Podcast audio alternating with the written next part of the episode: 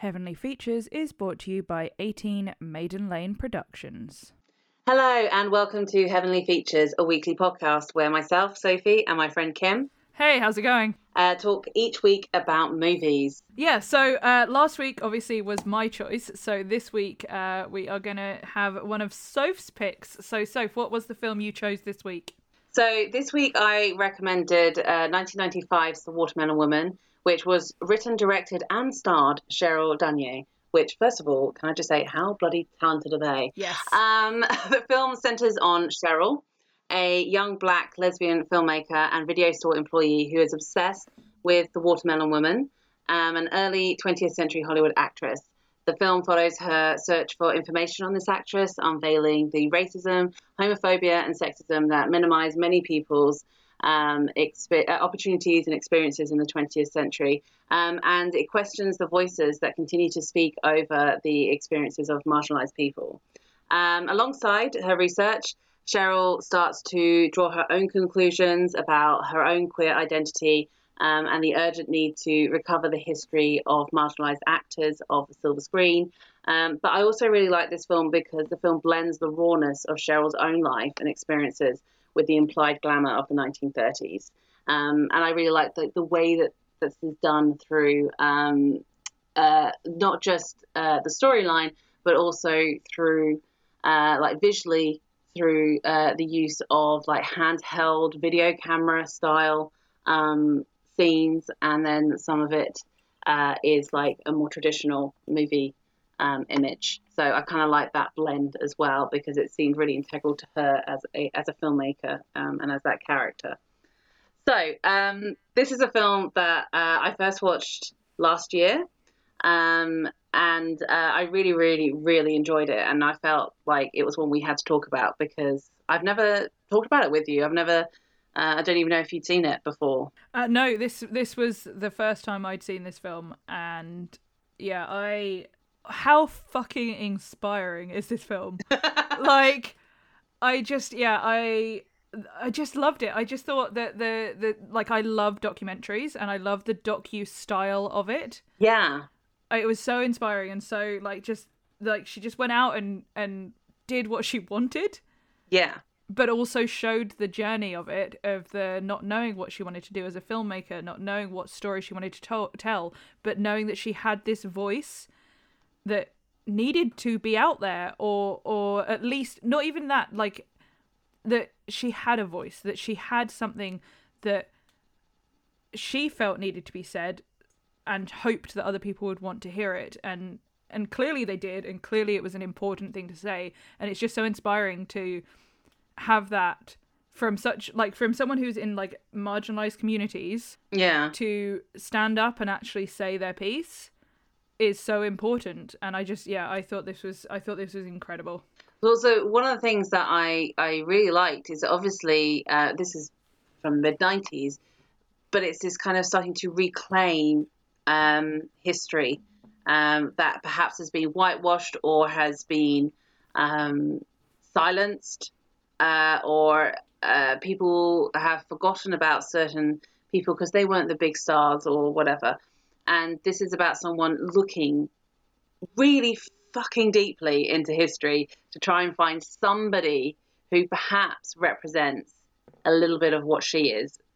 So Yeah. um, the Watermelon Woman um, turns out to be um, an actress who was allegedly queer or had a queer relationship, um, and uh, was obviously um, a black woman as well. Um, unfortunately, minimized to only really playing mammy roles, um, and uh, and yet Cheryl is is looking at this and looking for an example of somebody who might be a little bit like her, and how important that representation is to see that. Because even in the 90s even like all that year all those years later how many people on screen were there that were black and queer and Well- she could maybe identify with absolutely and i love i love the fact that it shows that whole like obviously you never know someone's sexuality from just looking at them really but the fact that she was just drawn to this person, there was something Mm. about this person that drew her in,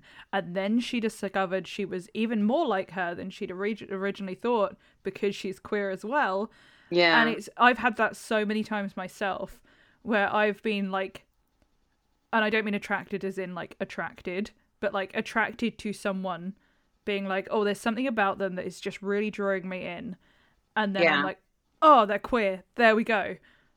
Like, There's like a vibe or a sense about something going on there yeah, and I just with. and I, I I don't think I've seen that on film ever before that someone has had that feeling about someone not not in a Mm. sexual way not in a relationship way not in any sort of way other than just there's something about them Yeah. There's some And kind then of they bond figure it there. out. Yeah. yeah like this shared experience even though you don't necessarily you're not even from the same time but there's this Yeah. shared experience and you look at you just look at them and watch them and you're so deeply enthralled by them that you have this connection and then you find out oh it's queerness Yeah. Yeah. i love that definitely. i love that And I think that uh, the the way that her documentary um, and her kind of uh, development of that documentary is shown is so kind of realistic in the way that if you were an amateur um, filmmaker, then 100% you could make this film. Um, or 100% you, you know the, the film that she makes in the movie um, she could make you know you could make that as an as an individual. It's very realistic and therefore very inspiring that anybody could yeah. pick up a camera and go you know what? I'm going to pinpoint this and i'm going to explore this particular thing. Um, it just felt very relatable that all of us could do that. We could all pinpoint something in history or something we want to explore pick up a camera and make a film about it and also the fact that she did this pre google i know like she just saw this working like the, the obviously the character in the film is working in a VHS store. So Mm. like basically like the equivalent of a blockbuster pre like pre DVD, pre Google, Yeah. pre like everything that we now use to research anything. Yeah And so she just went out there. She just had the the the balls and the like drive to go out and travel around and find this information. And I mean, her confidence alone, just going in and asking people. Well, because um, one of the things that I thought was um, really nostalgic for me was the fact that she worked in this VHS store. It was like a blockbuster esque style place, um, though I think more kind of homegrown in this neighborhood that she lives and works in. But um, it was so nostalgic for me. And there is something about the treasure trove for VHS that was available. Um, because I've certainly noticed as we've gone more and more towards streaming, it's been harder and harder to get your hands on more obscure films. You're so Um, right. So unless you pay like a million different subscriptions to things, you aren't going to get access to a lot of films. But even then, a lot of the rarer ones or the more niche ones, uh, particularly for this, because this, uh, a lot of the films that she was looking at were what we would have, what were called at the time race films. So films Yes. that were only made for the black community. So really niche in terms of like what film historians have generally felt needed to be preserved and needed to be shared. Um, well, even at the time, like that she was doing this. yeah, it was you hard for her to see- find You see her going into a library looking for information, and they Yeah. were like, "Oh, have you looked in the black section?" yes, but also like the only information they had was about the white director that had made that film, not Well, of about any of the people, not about any of the people that had been starring in those films, not anything about the culture of the people that would have gone to see these race movies. Um, None of that was really explored, apart from through that one man who was a little bit obsessed. But I loved and one hundred percent nothing gay explored. Like there was No. not a oh you know these two were sleeping together or they were in a relationship. It was just like here's a white director. That's all we're gonna say. Yeah, because like when she finds out about her, uh, I can't remember what the watermelon woman's real name was meant to be. So after that pause, I just had to look it up. Uh, the watermelon woman was her real name was Fae Richards in the story. Uh, but anyway, it's not really well. It is important actually because you know the fact that her name wasn't even important enough to be written down in history. She was credited as the watermelon woman is first of all incredibly racist, but also um, significant in itself that she has somewhat been erased from film history. Well, it just um, shows the whitewashing again. Yeah, or what is seen as being important. But I like that the queer stuff came more from community, from the people who've been in those bars um, and seen her doing this singing. The people who knew her, who were friends with her, were the people who were more likely to be talking about the fact that she was queer or she'd had a queer relationship with somebody. Um, and yet, it's actually only uh, her, I want to say her sister, was it? Um, or the film historian who were really kind of anti her having any kind of queer identity. Oh, that was one thing. That was one thing I found. So the the sister, yeah, you're right. The sister was refused to acknowledge her queer relationship, like re- point yeah. blank refused, like kicked them out when they brought up the queer relationship. And I like I've been looking, I've been reading a bit recently about um people sort of after death straight washing people because yes. it popped up on my it popped up on my Twitter feed actually um, of this person who was non-binary who just passed away and their friend was saying how sad they are because their family were using their dead name and their like wrong gender mm-hmm. uh, like wrong pronouns in the funeral service and how it just took away all of this part of them and how the family hadn't quite understood how important that part of them was. Yeah. And it's because it's so true. Like the as you were saying with the queer community, like it's it's the community members that said about them being queer, because it is such a huge thing for us. Like being queer is awesome. Being queer is is part of who you are. So if you then die and someone remembers you as something other than what you are, that's awful. That's heartbreaking for you and for the people that you've left behind. Yeah, well, that's the dangerous thing is that unless you are somebody who has a loud enough voice or lives in a time where it's safe for you to shout your voice and live proudly, it's very easy. And even in those circumstances, potentially, it's very easy for you to be remembered by those who are left behind rather than who how be remembered for how you actually were. Yeah. And it depends on how the people left behind want to remember you, as opposed to, you know, maybe understanding more complex identity that you might have uh, yeah. compared to what they might want to kind of see you as. And that's kind of dangerous because even just that, even if it is not meant to be malicious in any way, like, so perhaps it isn't anything like um, misgendering someone or anything like that, even if it is just that you're remembered for certain character traits it might, you know, there's a part of you that gets lost to history. There's a part of you that is not passed on.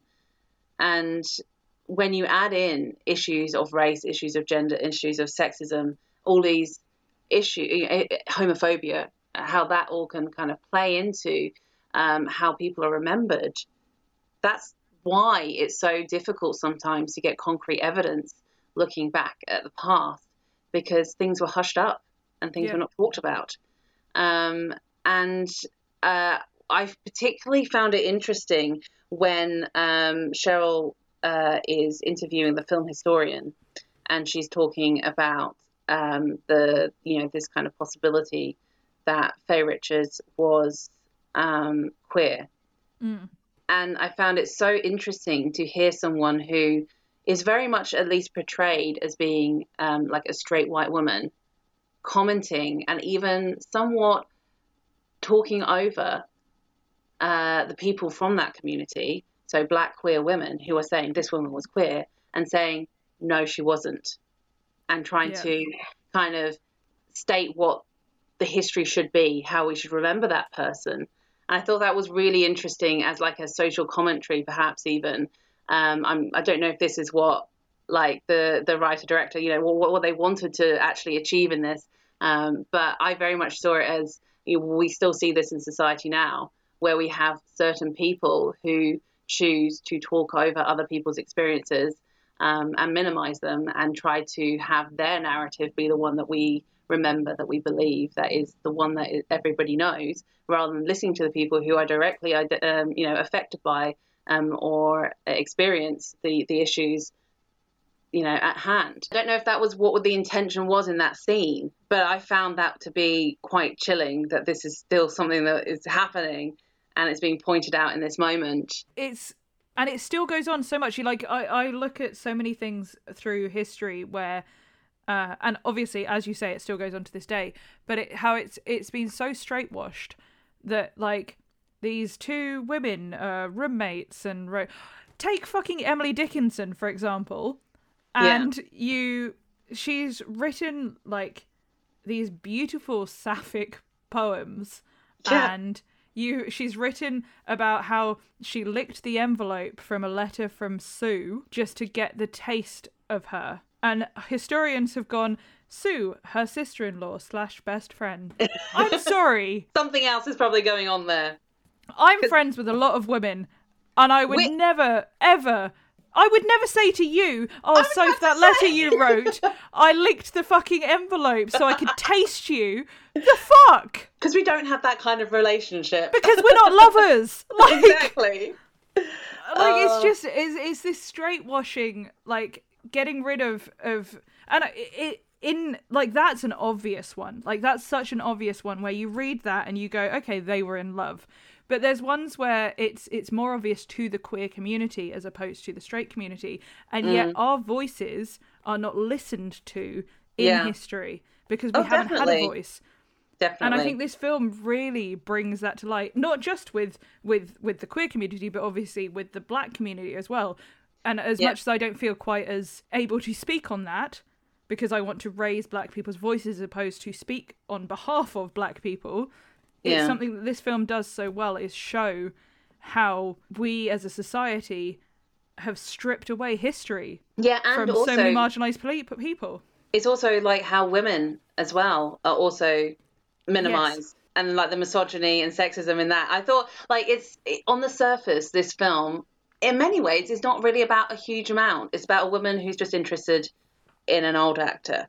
But when you look at what the conversations are that are being had and the issues that Cheryl runs into when she's doing her research, I think that it's there's so many con- you know, conversations that can be expanded upon that are being highlighted in this moment, but actually can be expanded and talked about for so many other things um, in history um, or in the community, even nowadays, that we need to talk about. And I just thought it was so. That's what makes this film for me really impact, you know, powerful and impactful and made me keep thinking about it so much that I was like, yes, I only watched it last year, but I'm going to rewatch it again. And I'm going to be like, Kim, you need to watch this too. and oh, let's talk about it.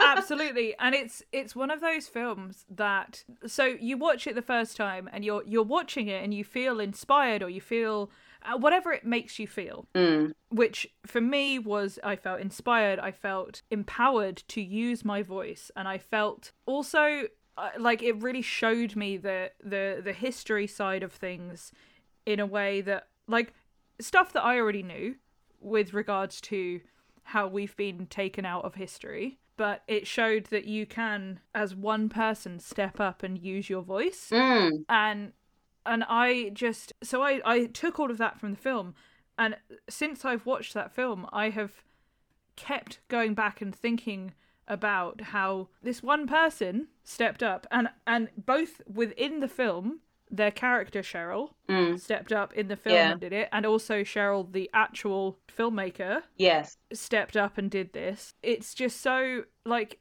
impactful that one person can turn around and change. Like your voice matters, representation matters. Speak up. Yeah, it's, it's it, yeah, it highlights so many issues that need to be talked about and I don't think, what I find really interesting, I don't think Cheryl actually lets the queer community get away scot free either when it comes to preserving no. our history. Because there's that scene where she goes to um, Clit. Clit. yeah, it's it's like fictional, like kind of library thing for queer history. But what I found really interesting was how it kind of was showing how cherry picked, even within the queer community, there is for um, whose history we get to remember. There's all these shells with all, uh, presumably, with all the histories of um, white queer history. Yes. And then when and it comes, specifically white, queer, cis men and women. Mainly men, but men and women. yeah, and then um, no, it'd be more women, wouldn't it? Because isn't it the lesbian Oh, the lesbian one, yeah. But I mean, But- in general. in general? But um, then when it comes to the black historical documents, they're in cardboard boxes and they are literally thrown on the table with all the content spilling out, as if that history doesn't matter. Oh, the white stuff can all be on the, you know, specially preserved on these um, bookshelves. And although they're a voluntary organisation and clearly don't have a lot of money, they take the time to preserve that history. But the black stuff, they're in cardboard boxes, and we'll just throw them on the table. It's it's so like it's such a great visual representation of it, and I like it. Really is shocking. Yeah, But the moment she empties that box on the table, like it took my breath away, and I was like, be I- careful. yeah, I was like, "That's our history. Stop it." um, but it's so true that we we do focus on certain aspects and we raise certain voices throughout history, and it just shows. And also the, the the fact that we have within the queer community so much infighting to Yes. this day. Mm. It's so depressing. It's so depressing. like we're a marginalized community. We should support ourselves, each other, and other marginalized communities. yes, Like And all of should- us are fighting for equal rights and our voice at the fucking table. And yet there's so much infighting that we we lose sight of of the important messages that we're trying to put forward. and there's like this, there's just this, this prioritizing of of certain histories and treating them as being more important than others. Yes. And it's just like, but this is the whole point: is that nobody remembers this person, and yet, you know, clearly there's loads of stuff here. There's loads of photos in those boxes. There was stuff there. People could write b- books about this. People could, you know, talk about all the God knows who else was it meant to be in those boxes. Um, Who starred on the screen? Who played those roles? Whatever you know, um, contr- contributions they had to early cinema, and yet doesn't matter. Marginalised, keep them in a box. Who cares? and Um, also the fact that there were so many people that she could go and talk to about this who remembered being there in the clubs Yeah. with these people. if anyone it- cared, like it- Cheryl yeah. does, there's so much wealth that could be found for this history to be recorded. Uh, we have such a not. rich, incredible history. Like speaking purely as like a queer community, like we have such a rich, rich, incredible history, and so much of it is lost. And that is the same then for the black community. But then when you go black and queer, trying to find anything And about female. themselves and female, like fuck, you're up against so many brick walls, and Cheryl just ran straight fucking through them Yeah, and found this incredible story about this incredible pioneer woman. Like she was yeah, so ahead of her time. Like she had an interracial lesbian relationship. She was on screen.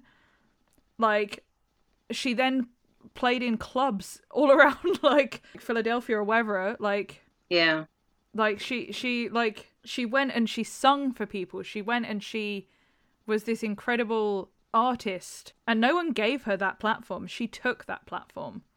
And yet we've we've whitewashed it. We've gotten rid of that. and also clearly a very talented person. And how many opportunities were not given to her, or not? She didn't have the opportunity to take those chances because of being who she was at that time in history. Um, you know, everybody remembers the white director.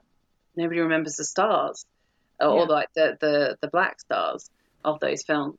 Which even then it's saying something that people remember the white director considering the white director was female. Exactly. Well, early cinema. Uh, I mean, this is she's in the 1930s, so by this point, uh, from my understanding, less female directors. But in the early films, there were more female directors, and then they kind of got pushed out. That's my Well- understanding. I'm, I'm like, you know, not 100, percent but I'm pretty sure that it, there used to be more female directors, and then as um, certainly sound came in and stuff, that it kind of changed um, over over time. Um, because, funnily enough, directors tend to be the ones with the power. um, and Yes. misogyny. Uh, but and even Yay, now, the patriarchy.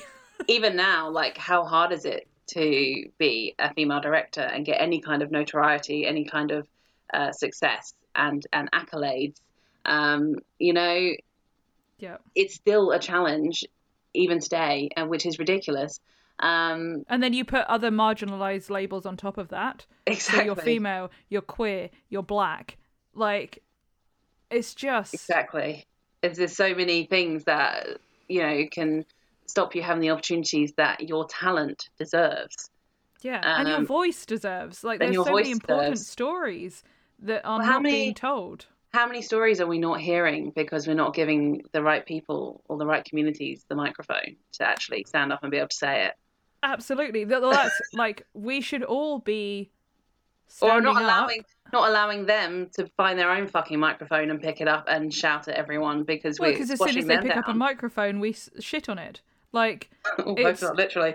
well, no, but but like very vivid image. but it's so true though it's it's like i've always been the sort of person who has uh, like not been very confident in my own voice even though i think i have stuff to say and Sure. so i haven't necessarily been the person to stand up but i would like to be if i was more confident but there are people out there who are more confident who have a voice who want to stand up and we are as a society hiding them yeah, or not giving them the opportunities. yeah have the or just not audience that is listening needed, or not listening Like- to what they're saying. so people Yeah. might be like in in their specific community might be hearing that but we're not letting that go out of that community and we are missing out on so much power and so much truth and so much art and so much important information because we are we are all stuck in this bigoted society Yeah, it's kind of depressing when you think about it, isn't it? yeah it really is good choice for this Yeah. week so far but, but that's the thing. Even though the topics that are being brought up are kind of depressing when you think about the fact that it's still relevant today, we're still not, you know, having conversations about some of these issues that she's bringing up in this in this film. It's still a really empowering film. It's still a, a very hopeful film, especially because like when you get to the end of the credits, it even says, you know, the watermelon woman is fictional. Sometimes you've got to create your own history. So the fact that even if you can't find it, that the desire to be seen is so strong that sometimes you've got to create your own version of it just to see yourself. And sometimes you have to be the person to be that history for somebody else. Because, I mean, even now, but surely in the future, even more so, um, this film is going to be important for presumably young black queer women, um, even more so than for the you know queer community in as a whole, because it's going to show perhaps somebody who's who's similar to them or Yeah, and and I think the fact that that this film was made in a way that it is kind of a comedy, um, oh yeah like it's it's not heavy, it's not funny. I mean, it's it is funny. It's not heavy. It's not like depressing. Which those films are so important. The films that show you the trauma are so Mm. important, but so are the films that don't necessarily show all of the trauma and Yeah. are more like the comedic day to day life. And I think this film does that really well, where it obviously has the history of trauma there, um, in the fact that this the watermelon woman was erased from history and people are denying her existence, her her relevance, her her relationship, her love. Like people are just not aware of her, and that that that is trauma in itself. That your history is completely like abolished by people, but the fact that they did this in like a comedic way, yeah. but not as a comedy. It's like just a I- light film, and yeah. I think the tone is very light and I think the conversations are not. And you can have that kind of juxtaposition going on there because the exploration of Cheryl's life very much mimics some of the things that she's exploring through Fae Richards. you know, she also has a relationship with An interracial gay relationship. Yeah. Exactly. And, and is, you know, confronted with how that is sometimes treated by other people in her life um, and the difficulties that that can sometimes have. Um, and so there's these, these parallels between her and Fae Richards, Yes. which is also interesting to explore. And she also is exploring her own identity. And she's also rocking some amazing outfits. Very 90s, but I loved it. It, it, it's that whole life imitating art, art imitating life whole Yeah. debate. Like they've got they've got this woman who Cheryl has seen and doesn't know why she's so attracted to her. And yet this woman, the watermelon woman, is so much like her in so many ways and is going through a lot of the same things just a few decades beforehand. And it- even though that wasn't necessarily shown on screen to her, Cheryl has, through digging, a lot of digging, found that representation that she Mm. probably needed. Because we need to be able to see ourselves. Yeah. Yeah, definitely. I think yeah, she's she's able to she's able to find herself through the story that she's uncovering. And I also Yeah. think it's interesting that she's so fascinated about uncovering this history and yet there are other people in her life who also could very much see themselves in the story of Fae Richards who are not interested. And Yes. that also shows, you know, the fact that even when it's there, even if we can find it, even if you can explore it, not everybody wants to preserve history. Yeah. And, you know, it doesn't make a judgment about that. Um, and in many ways, like the this is the, the the character that is her friend, one of her best friends. She um, is very much like a lot of the comic relief, but she very much, but she also questions Cheryl and what she's doing. Um, and I think it's kind of just interesting to highlight that not everyone is supportive about unearthing history, Yeah, and I mean, even when it comes from within within the same supposed community that Yeah, it- that history like- reflects. which I also thought was interesting that they showed the different um ways that people don't want history unearthed like from her the friend's point of view where Mm. she's just like no i'm going to go out with my girlfriend and i'm going to live my life because the people that came before us have got it to the point that we are now so i can Mm. enjoy my life now and obviously going forward it's going to hopefully just improve. Whereas whereas cheryl's obviously like wanting to look back and see the people who paved the way. Um, and then you've got the sister who, of the watermelon, uh, sorry, of the watermelon woman's like girlfriend who wants to not remember history the way it was through, I assume, self-preservation in not wanting to see her sister in a way that she deems not the way that her sister should live. Yeah, or at the very least, having very perhaps old-fashioned beliefs and ideals that hopefully nowadays are not so prevalent. But this idea that she wouldn't want her, her sister to be seen in as what she would probably have deemed as being somewhat perverted, you know, n- not normal in her eyes.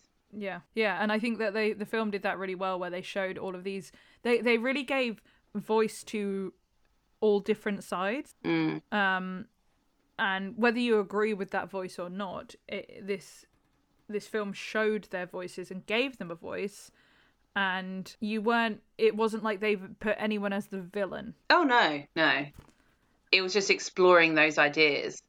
There was Yeah, no I- there was no tone shift in tone or no kind of ominous feeling about people. You might not like them for what they're saying Yes. perhaps, but it is just showing another side or another reaction to you know the place of queer people of color in history yeah or just queer I think- people.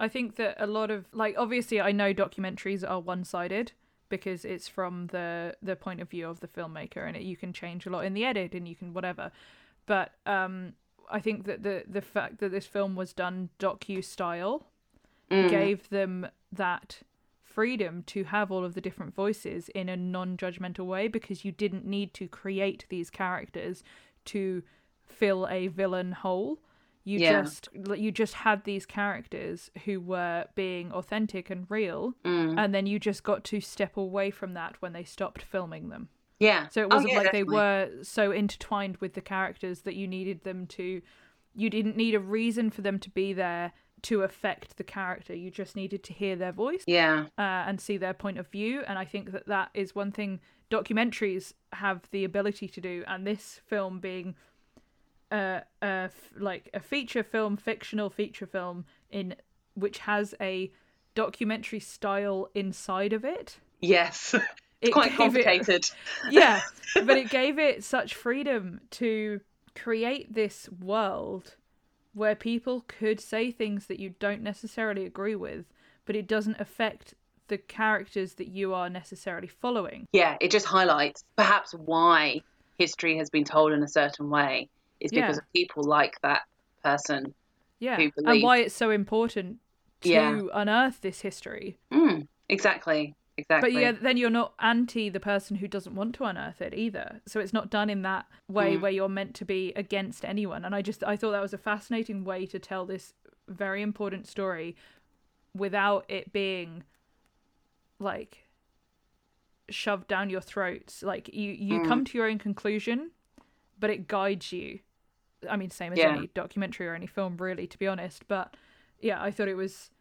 I thought it was very well done, and I I very much enjoyed the docu style of it. Yeah, I think the docu style made it more raw and real and seem more kind of rooted in reality, even though it is a piece of fiction. Yes. Also, I think it it helped with the fact that it was a lower budget film. Yes, this was made for three hundred thousand dollars, which Yes. is amazing. I mean, you can kind of see that in Yes. some ways, but like at the same time, it's not. It doesn't seem that low budget. It just seems indie. It seems it seems very indie. It does. Uh, it it also the fact that it was it had one nighttime shot, and the rest was all shot in the day, was Yeah. like you you're like okay, so they didn't spend the budget on lighting. Yeah. Um, but Yeah. And like there were a few like random filler scenes of them like dancing on a roof and things like that, which don't really have a huge amount to do with the plot or anything, and it's very No. cheap to do. but I kind of loved that it showed this like black queer joy in these Oh, yeah. moments where they're Their friendship. Yeah, and they're they're they're discussing these like really heavy topics, whether it be from the watermelon woman or whether it be from their own at at this time relationships where one of them wants to just hang out with their girlfriend and go and have a drink and have a smoke, uh, and the other one is dating a white woman who the like the others aren't very like on board with, and she also wants to go off and make this movie um and it, it creates this like tension between them but then it shows this this other side of their joy of their of their friendship of their relationship Yeah. of just of just living and being in the moment uh which you don't get to see a huge amount Yeah. in queer or black films especially queer and black films because Mm. there's so much trauma and so much like history of violence to this day still so much violence and hatred that goes on that those stories which are so important to tell are the ones that are told whereas Yeah. so you don't get to see this like queer black joy that often It's just, it's, I just think it's a remarkable film, and I think if if anybody has the opportunity to watch it, I would 100% um, encourage you to do so. It's also um, in a sweet spot of being under 90 minutes, which oh which is uh, one of your fave I like- love like a 90 minute or even like an 80 minute film. You know, it's succinct, it gets its points across. I'm done. I'm not sat there for two out two and a half hours needing the toilet. So I love it. I love it. Yeah. So this is so allegedly I've seen this in a couple of places on uh, online, but apparently this is like recorded as being the first feature film directed by a black lesbian. yes Which- i saw that i saw that a few places and i was like holy fucking shit But also, it took till 1995 to do this. Well, I mean, firstly, what a fucking travesty. Like, the amount of voices that could have been used and utilized before that time I that know. were just never were never given that opportunity or had that opportunity. yeah. Like I just it's just such a fucking shame. But also, what a fucking epic film to come out the gate with. Yeah, exactly, and therefore obviously is is a landmark of queer cinema because um, it obviously is important to kind of identify and celebrate those kind of accomplishments. Um, Absolutely. Apparently, very recently in 2021, the film was selected for preservation in the United States National Film Registry by the Library of Congress for being culturally, historically, or aesthetically significant. So I'm really happy that a film that I would imagine a lot of people have not heard about is getting this recognition of being important because it's not just oh this is a film that was happened to be made by you know the first black queer lesbian to make this film or whatever that's a thing in itself but the conversations that are happening in this film that are still unfortunately in many ways relevant today uh, that's being noticed and and kind of appreciated um, i very much very much like that Absolutely. And I think that, so I know that obviously, uh, having looked up about this before, and also I had heard of this film before, I just had it on my list. But I think when I heard about it was more when it sort of started being talked about slightly more was when the whole like Black Lives Matter thing really came to a head and people started talking about needing to listen to black voices. See, I Um, kind of came across it more because it was on both Kanopy and Mubi. And I was like, Yes. this film is following me around. I definitely should be watching this. And it has a really, um, a really kind of eye-catching uh, post, like front cover or poster. Oh, it really does. Yeah. uh, it's like bright pink with um, uh, Cheryl with like Yes. uh, a very kind of mammy hairdo and I think Yes. headscarf on Yes. um, and it's uh, just re- and, and she's like pulling a funny face, and it's just really it's very nineties, but it's also uh, really um, eye catching. So yeah, that well, also oh, absolutely, it's so eye catching. We'll we'll put it up on our Instagram, uh, which Yeah. is at, at Heavenly Features Pod, um, so you can have a look because it's it's yeah, it is very eye catching. Like that poster alone should make you want to watch it, even I'd if. have that I'd have that poster on my wall. Oh my gosh, yes, of course. I love it. Yeah, and I absolutely. do kind of think that Cheryl was stunning in this as well. So Oh, yes. shaved head, wearing yes. kind of you know 90s shorts and bright coloured shirts and dungarees. Oh, I was loving it. Uh, firstly, love a dungaree. Absolutely. Also, the fact that there was like two or like a few like butch women in this, and then there was Yeah. people who identified as stone butch in Mm. this film alongside femmes and and everyone else. Like it just really showed. It just showed Diverse community. diversi- Yes, exactly. Like, which is what we are. Yeah. Oh, Yeah. I love this film so much. I really do encourage anybody to, to see it if you can. Yes, and then of course, also like it has Guinevere Turner in, who is like gay cinema icon. Like she has been in so much queer stuff, like I mean, including the L word, but um, Itty Bitty Titty Committee, uh, Go Fish. So is she the the white girlfriend? Yes, yes, yes, yes. Right. She's done a lot for queer cinema. Okay. Um, so, um, rounding it up, then, um, I'm really glad that you enjoyed this one. Um, I didn't know whether you would or not, but I thought, you know, the aspiring filmmaker in you would probably Oh. quite enjoy that alone. That so okay, so there's there's a scene in this film where she is Cheryl is talking to the camera and she sits down and she says, you know, oh hey, I'm Cheryl, I'm a filmmaker. And then she goes, "Well, I'm not a filmmaker, like I'm an aspiring filmmaker." Um and it talks about how she wants to make a film, but she she doesn't know what she wants to make a film about Mm. and I was like, "Oh, I feel seen. Hello." Like cuz I have so many things I have so many things in my brain that I'm like this, this, this, this. And the the the main inspiring thing about this film for me, personally, I mean there was a shit ton of inspiring things, but for me it was the fact that she just went this. I'm just going to do this to start with. Yeah. Like I'm just going to chase this story. I'm just going to go after this. I was like, "Oh, yeah, I forgot that you can just do that." Like I I cuz I get so in my own head. And And, that- Like the the character did that, but also obviously Cheryl Dunye also did that with this film. exactly. It's like a double whammy of inspiration from both Cheryls. Like it's Cheryl. just um, I just yeah, I just think that like I have such a habit of getting in my head of of oh, no one's going to want to hear what I have to say, or I don't have anything to say that that is of note, or what if I don't have all of the information about this? I get so in my own head that I end up not saying a fucking thing. Yeah. And, And, she guess just went out and she went, I don't know what I'm going to say. Or I found something to talk about. I'm going to fucking say it. Here's I'm just gonna see where it goes, but I'll I'll put my own voice into this. Yeah. Yeah. And it, eh, she came out with this. Like, fucking Brilliant. incredible. Yeah. So I, was, I just, yeah, I, I found it very inspiring and very motivating. Yeah. And also And hopeful. hopeful. Yeah, so fucking hopeful. But also at the same time looking at how little we have how much we've changed, but how little we have in the same breath and how much more we need to do, which then is also in itself inspiring. Like Yeah, it's, it's a- awful, It's, but a it's motivator. inspiring. It's a Exactly. motivator.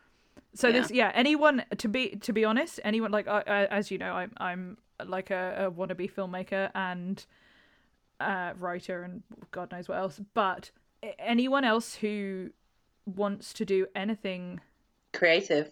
creative at all should watch this film. Even if they get nothing else from it, which they fucking should, but even if they get nothing else from it, then you can get up and just do it. Yeah.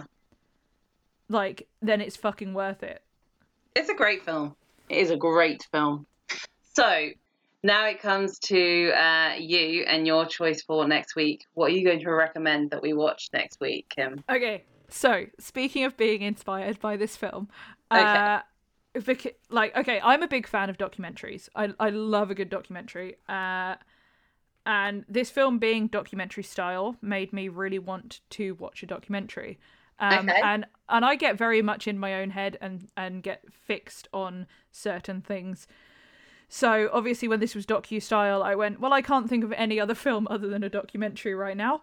Um, so uh, I have chosen for next week Circus of Books. Circus of Books. I haven't So- heard of it.